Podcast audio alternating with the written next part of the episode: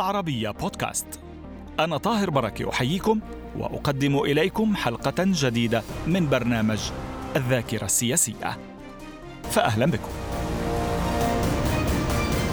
في الحلقة الثانية من سلسلة الذاكرة السياسية مع وزير التجارة العراقي الأسبق الدكتور محمد مهدي صالح الراوي يكشف كيف سلمته المخابرات السورية إلى القوات الأمريكية على الحدود العراقية بعدما كان انتقل إلى سوريا على أثر احتلال قوات التحالف بغداد في أبريل من عام 2003 القوات الأمريكية نقلت الراوي إلى معتقل في مطار بغداد وأخضعته لساعات طويلة من التحقيق. بعدها أخضعوه للتجويع حيث كان يزود بحصة غذائية لا تتجاوز 500 سعرة حرارية يوميا لكي يدلي بالأقوال التي يريدها المحققون بعدما تخور قواه. ويكشف الوزير الراوي عن مبادرة طالبت رئيس الحكومة العراقية وقتها نور المالكي بالإفراج عنه إلا أنه لم يستجب. وكان وزير التجارة العراقي الأسبق لعب دورا في إعادة العلاقات العراقية السعودية وهو ما سهل تصدير المنتجات السعودية إلى بغداد وفقا لبرنامج النفط مقابل الغذاء.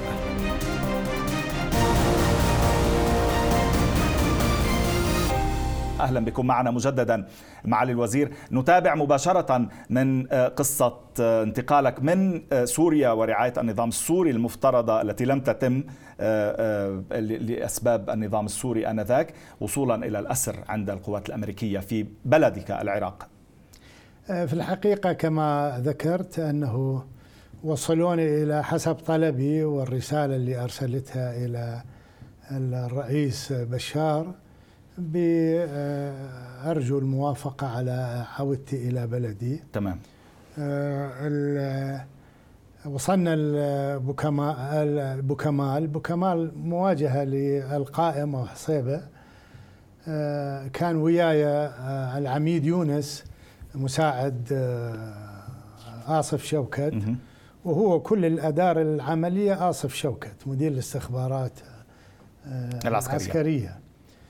وحضر نفس الشخص اللي وصلنا إلى آصف شوكت من دخولنا إلى سوريا اللي هو العميد آه، الركن آه، نصيح. إجاني إلى إجانا إلى أبو كمال. قال أركب بالسيارة عندهم سيارة ستيشن يعني ثلاث مقاعد بيجو. راح نوصلك إلى طريق المهربين من هناك تدخل منه وتروح إلى حصيبة. قلت له حصيبة أنورها هنا. ليش بدي أروح للصحراء؟ وأنا وزير أنا ما عندي علاقة بطرق المهربين وليلة بالليل. قال هذا هو التوجيه. قلت له خير إن شاء الله. مشينا حوالي آه ثلث ساعة أو أكثر بالصحراء. بعدين طفى الأضوية. الرجل هو آه عميد ركن نصيح. دخلنا في حفرة هو شال شال الجنطة مالتي ويمشي. دخلنا في حفرة بعدين صعدنا على تل آه، مش عالي. نزلنا على الأراضي العراقية سلمني تسليم إلى سبع جنود أمريكان قالوا لي stop off. موجهين رشاشات الليزر علي بنادق الليزريه كتفوني حطوا القبع براسي. دخلت بالسيارة. السيارة مهيئة. مشت السيارة لفترة زمنية. دخلت أنا ويا السيارة بطيارة شينوك. يعني محضرين لوجستيا محضرين طيارتين إلي. المهم آه وصلنا إلى مطار آه آخر ثابت آه مطار. نقلوني إلى طائرة ثابتة الجناح والطائرة ثابتة الجناح نقلتني لوحدي. كان جندي ينطيني مي ويدق ويقيس النبض نبضات القلب. وصلنا إلى مطار بغداد ودخلت مباشرة إلى التحقيق. الساعة بالأربعة الصبح هذا وصلت بالعشرة مطار بغداد. نعم. وتقريبا بالأربعة الصبح خلصت تحقيق. دخلت إلى غرفة دخلونا فيها شفت الدكتور همام وزير التعليم العالي فيها. نعم. وفيها سطام القعود دكتور سطام وفيها أبو محمود فلسطيني من جماعة أبو نضال ونايمين على بطانية وحدة. أنا انطوني كيس نفايات الأسود اللي أنا أنام به يعني يسلموني كيس أستخدمه للنوم. أوف. أي نعم. هذا اللي صار. دخلنا. ثاني يوم عاد جونا حققوا ويانا في آآ آآ ليش رجعت؟ يعني قلت لهم أنا كتبت للسلطات السورية. ما قلت كتبت للرئيس. للسلطات السورية أنا أرجع ورجعت. منو راح وياك قلت له ما حد راح وياي. أنا كنت كاتب أخويا في حينها اجى يعني عاونني في ما له علاقة بالسياسة. بس قلت له للرئيس أخويا يعني فقدته في اليوم الثالث يبدو كانوا حاجزيه بمخابرات دير الزور. فأرجو أن تبلغوني عنه وين صار إلى آخره. ثاني يوم دز علي مدير المخابرات قال أنت واشنطن منزعجة من جوابك؟ قلت له ليش؟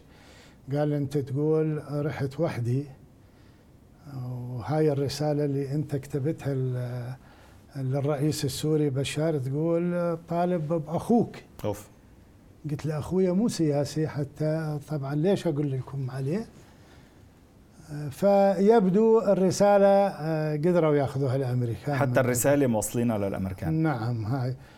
وهو هذا آصف يعني. أنا لا أعتقد لو وصل للرئيس السوري ما ي...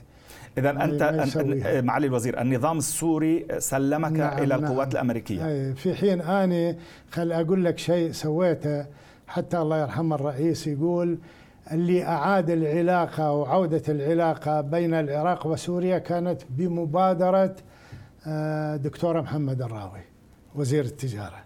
حضرتك نعم. طيب كيف يعني أو شو تفسيرك لما قام به النظام السوري معك؟ والله هي هي مو بس اني يعني يعني ليس وحدي.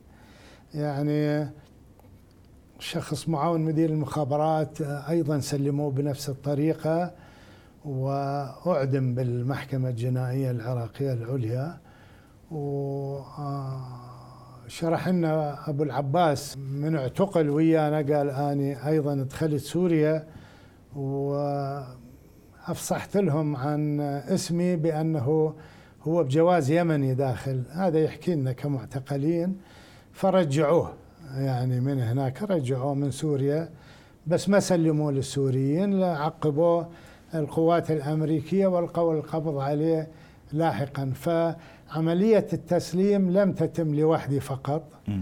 وإنما بس هل لأنهم كانوا يخشون من تبعات الغزو الأمريكي للعراق على بلدهم أو إنه ما أعرف يعني بس مسؤولين بيقبضوا ثمنها مباشرة يعني. ما, ما أقدر أجاوب بس يعني أنا ما كنت أتوقع أنه يحصل هذا لأنه إحنا مدينتنا ويم سوريا ساعه والراويين موجودين إلى حلب. يعني عوائلنا كعوائل الراويين موجودين في البوكمال وموجودين في دير الزور وموجودين في يعني علاقات اجتماعية وأسرية قوية جدا. وعندنا تكية مال يعني هم سادة الراويين. عندنا موجودة بحلب لغاية احتلال العراق. فعلاقات موجودة عندنا وقالها مرة الرئيس العراقي صدام نعم. حسين لأحد ضيوفه نعم. أنه معالي الوزير عنك يعني أنه حضرتك أيضا من السادة نعم مستحيل. كيف كانت المعاملة في الأسر؟ والله المعاملة سيئة في الأسر يعني تعذيب؟ تعذيب أخذ عدة صفحات بس, بس بالنسبة إن إلي مع المعتقلين كان تعذيب الأولي هو تعذيب في التجويع. يعني تجويعنا كان سبب طبعا نزل وزننا 15 كيلو إلى كل واحد من عندنا. كان ينطونا 500 سعرة حرارية باليوم. قست لهم إياها على البطاقة التموينية. أوف. الحد الأدنى هو 2500 سعرة حرارية. والغرض من عند من عند هذا الإجراء هو أن يضعف الإنسان السكريات طبعا منطونة سكريات حتى يجاوبهم آه، الأجوبة اللي يردوها. يعني حتى يحصلون خلينا نقول المعلومات اللي يردوها من تضعف معنوياته الشخص طبعا. تضعف معنوياته ويكون تعبان و... و... وهي حصلت بس ما عذبت جسديا. لا لا أنا ما عذبت جسديا بس آه، مجموعة المخ... الرئيس عذب جسديا الله يرحمه والله يرحمه طه كذلك. طه ياسين رمضان. الله, الله يرحمه علي حسن المجيد. عذب جسديا وعذب المخابرات موظفي المخابرات وقسم منهم آه، جيراني آه، اللي معني بالتفجيرات الحقيقة انتزعوا أظافر واحد واحد آه، مال رجليه. حتى يعترف بأنه هو اللي قام بأول عملية ضرب للقوات الأمريكية على طريق العامرية على طريق المطار. بس هو قاد العملية مال أثناء الحرب مال حديثة وسوى تفجير كما أشرح لنا وقتل عدد كبير من الجنود الأمريكان ما حاسبوا عليها باعتبار هذه أثناء العمليات. العسكرية. مم. يعني طيب بعدين جلسات التحقيق قديش كانت تستمر؟ والله أنا يمكن 150 جلسة تحقيق. أوف كم ساعة يعني كل واحدة؟ كل كل جلسة ساعة تقريبا مع الأمريكيين ك... والعراقيين والنظام الجديد لا لا أو بس الأمريكيين؟ بس الأمريكيين 150 جلسة كانوا يفتشوا على أسلحة الدمار الشامل م. وإحنا وأنا متهميني كما كتبت بالكتاب أنه مخازن التاجي اللي مخازن اللحوم والدجاج هي تنتج أسلحة كيميائية وموجودة وثيقة بها يعني قبل احتلال العراق. واتهموني في آه، آه، أنه جايبين آه، شو يسموها المختبرات المتنقلة اللي ذكرها كولين باول بالمجلس الأمن. بمجلس الأمن إحنا كنا مستوردين حقيقة آه، مختبر غذاء متنقل على افتراض أن مختبراتنا يصيبها التدمير. فلازم نتحوط على موضوع فحص الغذاء. لازم يكون عندنا مختبر متنقل وهذا اجى كشف عليه بليكس بعد أن عادت اللجنة. نعم هانز بليكس. هانز بليكس وبلغنا الأمم المتحدة به. وطبعا وزارة التجارة بها مختبرات مال الغذاء. فيها أوساط زرعية جرثومية في كل العالم في فحص الغذاء فحص الغذاء لغاية هاللحظة آه، أربع أنواع من الفحوص فحص فيزياوي فحص كيميائي فحص نووي وفحص جرثومي يعني بكتيريا. والبكتيريا يخلون كمية القمح أو الرز في آه، وعاء صغير ببكتيريا ويخلوه بالحاضنة ب 38 درجة لمدة ثلاثة أيام إذا نمت البكتيريا أكثر من الحد المقرر لها ترفض الشحنة وإذا نمت هو لازم تنمو أقل من الحد المقرر لها يصرح تقبل بالشحنة. يصرح بالشحنة. تمام. فكانت الأمم المتحدة كل ما تزور العراق تزور وزارة التجارة. المختبر بالتاجي والمختبر في جميلة. ولكن هذه الأمور كانت تستغل وتصور على أنها نعم نعم. تصنيع أسلحة وإلى ما هنالك. أي بس وجدوا دجاج ولحم. هاي مثل عموما ثبت لاحقا عن عدم صحة الكثير من هذه المعلومات. نعم. آه، نتابع في الحديث عن فترة الأسر والتحقيق معكم. آه، كنت أحيانا تفضل لا تفصح عن معلومات معينة آه، إلا تلك التي تريد. هل كان بإمكانك أن تفعل ذلك دائما؟ لأن الأسئلة عادة تكون دقيقة جدا. تقصد أسئلتك؟ لا. أسئلة المحققين. إي طبعا إحنا نجاوب على ما يقولوه بس إحنا قلنا لهم ومن انطونا الصليب الأحمر هذا الكتاب هذا اتفاقية جنيف. اتفاقية جنيف. نقول لهم أنتم ملكم حق تحققوا ويانا بالقضايا اللي سبقت الحرب حسب اتفاقية جنيف. وأقرأ لك المادة مادة 70 يقول لا يجوز لدولة الاحتلال أن تقبض على الأشخاص المحميين أو تحاكمهم أو تدينهم بسبب أفعال اقترفوها أو آراء أعربوا عنها قبل الاحتلال أو أثناء انقطاع مؤقت للاحتلال باستثناء مخالفات قوانين وعادات الحرب. تمام. يحققون ويانا فقط بمخالفات قوانين الحرب. هم بدأوا يحققون ويانا بقضايا أسلحة الدمار الشامل وبقضايا حلب وبقضايا وبقضايا كثيرة ليست لها علاقة بالاحتلال. وهذه أريد أقولها للمشاهد الكريم أن أمريكا لم تحترم اتفاقيات جنيف في الأسر ولم تحترم يعني القانون الدولي في غزو العراق. يعني العراق ما أنطاها آه، مجلس الأمن آه، سلطة كما أعطى في عام 91 سلطة نعم.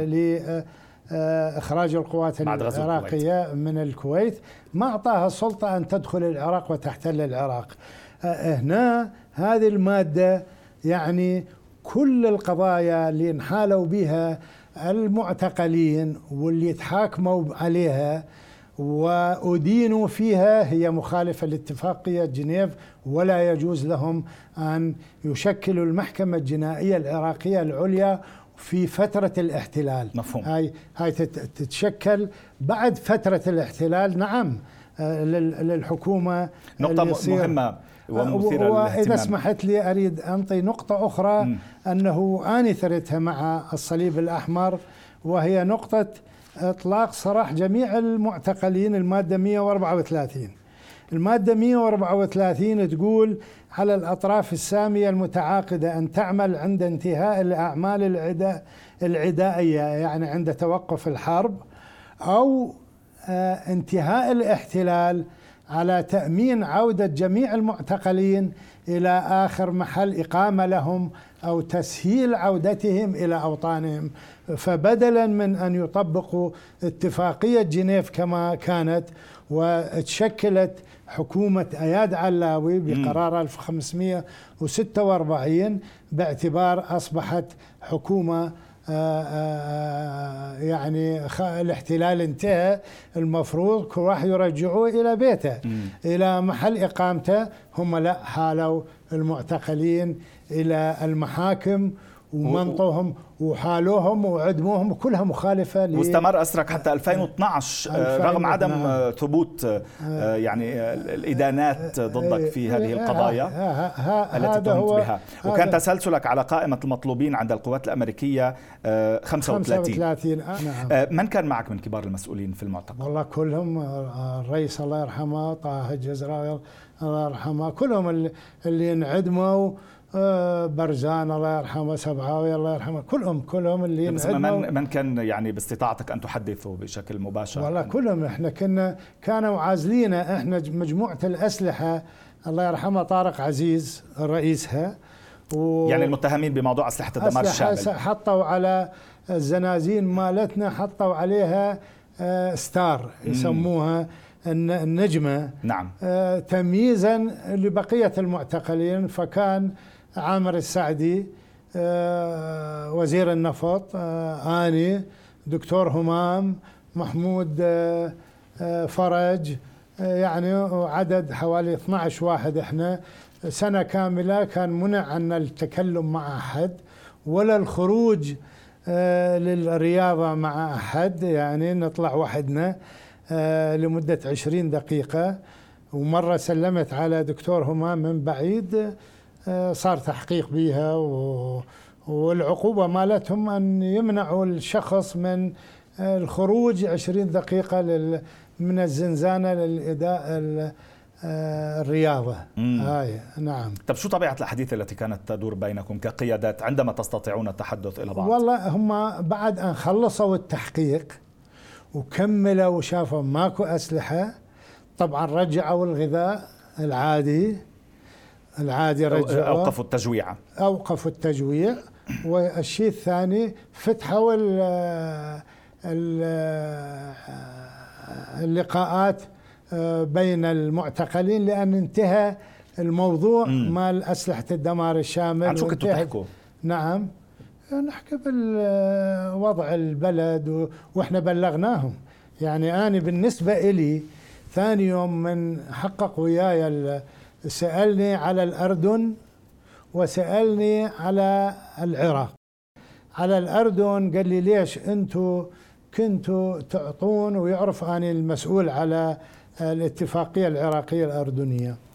ليش كنتوا تنطون الأردن هذا الامتياز في النفط؟ كنا ننطيهم 50% مجانا بأمر الرئيس الله نعم. يرحمه و50% بأسعار تفضيلية نشتري بها سلع محلية. أه، قلت له أنا قاعد يمك حاليا وأنتم لغاية هاللحظة ما تسمحون نستورد من أي دولة من دول العالم كلور. لأنه تقولون راح نسوي به أسلحة دمار شامل. والكلور بدون المي بدون كلور ما نقدر ننقيه قلت للأردن صار لهم 13 سنة يجهزونه بالكلور. بالنسبة للعراق قلنا لهم ترى العراق أنتم يبدو ما قارين التاريخ. التطرف السني والشيعي ما موجود في نظامنا راح يصير تطرف سني وشيعي. اثنين انهيار العراق عبر التاريخ من ينهار العراق تنهار المنطقة ولذلك يسموه بوابة الوطن العربي. مع الوزير لم تحصل وساطات إقليمية أو دولية. لإطلاق سراحك مع كل علاقاتك المعروف فيها سابقا على الأقل إقليميا يعني مع دول عربية. والله أنا ما عرفت بالمعتقل عدا التصريح اللي جاني من السيد السيستاني. بس بعد الانتهاء إطلاق سراحي كنت هنا في عمان. والأخ الدكتور كريم وحيد وزير الكهرباء. كان من كوادرنا الكفؤة في زمن النظام الوطني وكان مرشح أن يكون وزير كهرباء وهو زميلي الحقيقة. فإجا زارني بعد أن أطلق سراحي هنا. قال لي الآتي. أنا ما كنت أعرف بالمعتقل. قال أول زيارة لنا برئاسة رئيس الوزراء نوري المالكي إلى السعودية. طلب الملك عبد الله الله يرحمه من المالكي إطلاق سراحي هذا اللي فكان حاضر السفير المغربي اللي بالأردن اسمه القدميري. فتولى نقل رسالة من عندي للسفير السعودي اللي شكر الملك عبد الله على آه، آه، هاي المبادرة. بس ما أطلق سراحي بالشهر الثاني قبل أربعة أشهر اجى وزير العدل العراقي آه، عبد الحسين شندل مع الجنرال جاردنر مسؤول السجون الأمريكية وبلغني أمام المعتقلين بأنه إجراءات إطلاق سراحي مطلق سراحي وستكتمل إجراءات من قبل الحكومة العراقية ويطلق سراحك من قبل الحكومة العراقية وليس الحكومة الأمريكية لأن أطلق السراح عدد من المعتقلين قالت إحنا ما وافقنا عليهم وصدرنا أوامر بإلقاء القبض عليهم. تمام. بس إحنا من يمنا راح نطلق سراحك ومن جانب بعدها صارت يعني خلينا نقول آه، تهم تسع بطايق تموينية اتهموني بسحبها. انسحبت من المواطنين بقوني عليها خمس سنوات مم. يعني نظام البطاقة التموينية اللي سويته أنقذ شعب العراق هاي خلوني عليها خمس سنوات أتحاكم عليها وبعدين بروني منها آه آه مبادرة يعني أنا ما كنت أعرف بها الحقيقة هذه ولكن أنا توليت خط إعادة العلاقة مع السعودية ومع المسؤولين السعوديين. وكان جهد اللي قمت به في الحقيقة هو أنا اقترحت كنت بالقاهرة وزرت الجناح السعودي ويعني اقترحت على الشركات السعودية أن الصدر على برنامج النفط مقابل الغذاء وأبدوا يعني استعدادهم. وجاءت موافقة من الطرفين العراقي أيوه والسعودي. وعرضتها مجلس الوزراء والرئيس الله يرحمه راسا وافق وبديت اتواصل ويا الأخوة السعوديين والتقينا وياهم خارج السعودية وكان التواصل يعني لا نعود إلى هذه النقاط والقصص الشيقة التي ترويها لنا في هذا البرنامج معالي الوزير. شكرا لوجودك معنا مجددا. هكذا نكون قد وصلنا إلى ختام هذه الحلقة فقط من الذاكرة السياسية مع الدكتور محمد مهدي صالح الراوي وزير التجارة العراقي الاسبق ولكن لنا حلقات أخرى معه ابتداء من الأسبوع المقبل. أرجو أن تكونوا معنا.